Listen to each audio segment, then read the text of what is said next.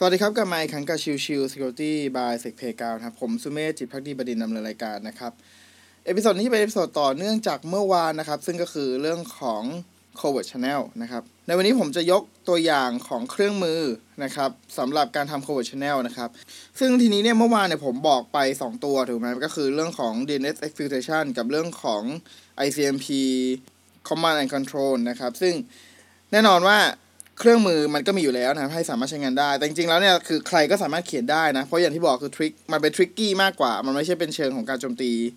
นะครับดังนั้นเนี่ยอย่างตัวแรกที่ผมจะพยายามพูดถึงเนี่ยก็คือเรื่องของ ICMP C2 นะครับซึ่งก็คือเครื่องมืออย่าง Hping2 นั่นเองนะครับ Hping2 เนี่ยเป็นเครื่องมือที่ใช้ในการสร้างปิงนะครับเป็นปิงเมสเสจนะครับแล้วทีนี้เนี่ยถ้าเราสมมุติเราใส่คำสั่งลบ e option นะครับเราจะสามารถระบุตัวของเมสเสจที่เราต้องการจะสั่งใส่เข้าไปในตัวของ ICMP package ได้นะครับซึ่งนั่นทำให้เราสามารถแอบซ่อนการส่งคำสั่งการส่งข้อความไปที่ปลายทางได้นั่นเองนะครับ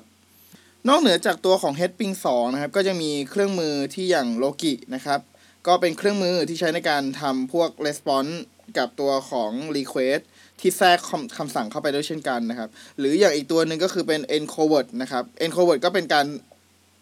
โอนถ่ายไฟล์นะครับผ่านตัวของ ICMP เช่นเดียวกันนะครับ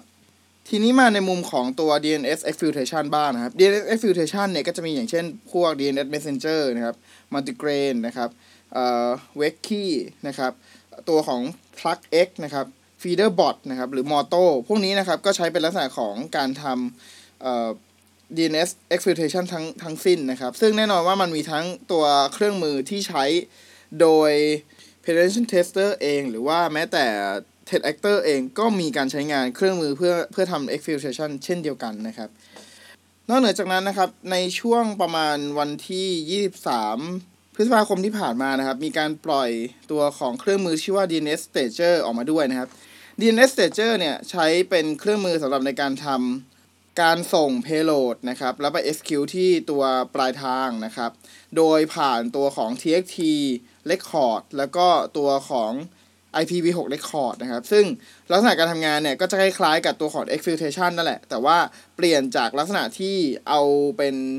ไฟล์ออกมาก็คือเป็นใช้ตัวของคำสั่งนะครับแทรกคำสั่งเอาตัวคำสั่งเนี่ยทำการ base 64แล้วก็แปะเป็นsub domain นะครับแล้วก็ส่งไปที่ตัวของปลายทางนะครับเมื่อตัวปลายทางได้รับเนี่ยก็จะทำการดีโคดออกมาแล้วก็ทำการใช้งานนะครับซึ่งก็จะเหมือนคล้ายๆกับตัว ICMP C2 นั่นแหละนะครับถ้ามองแต่ว่านี้ก็จะเป็นลักษณะของการใช้ตัว DNS โปรโตคอลในการใช้งานนั่นเองนะครับซึ่งแน่นอนว่ามันก็แล้วแต่นะคือถ้ามองจริงแล้วเนี่ย DNS IPv6 กับตัวของ TXT ที่ถ้ามองจริงแล้วเนี่ยมันไม่ค่อยมีคนใช้หรอกแต่ว่าก็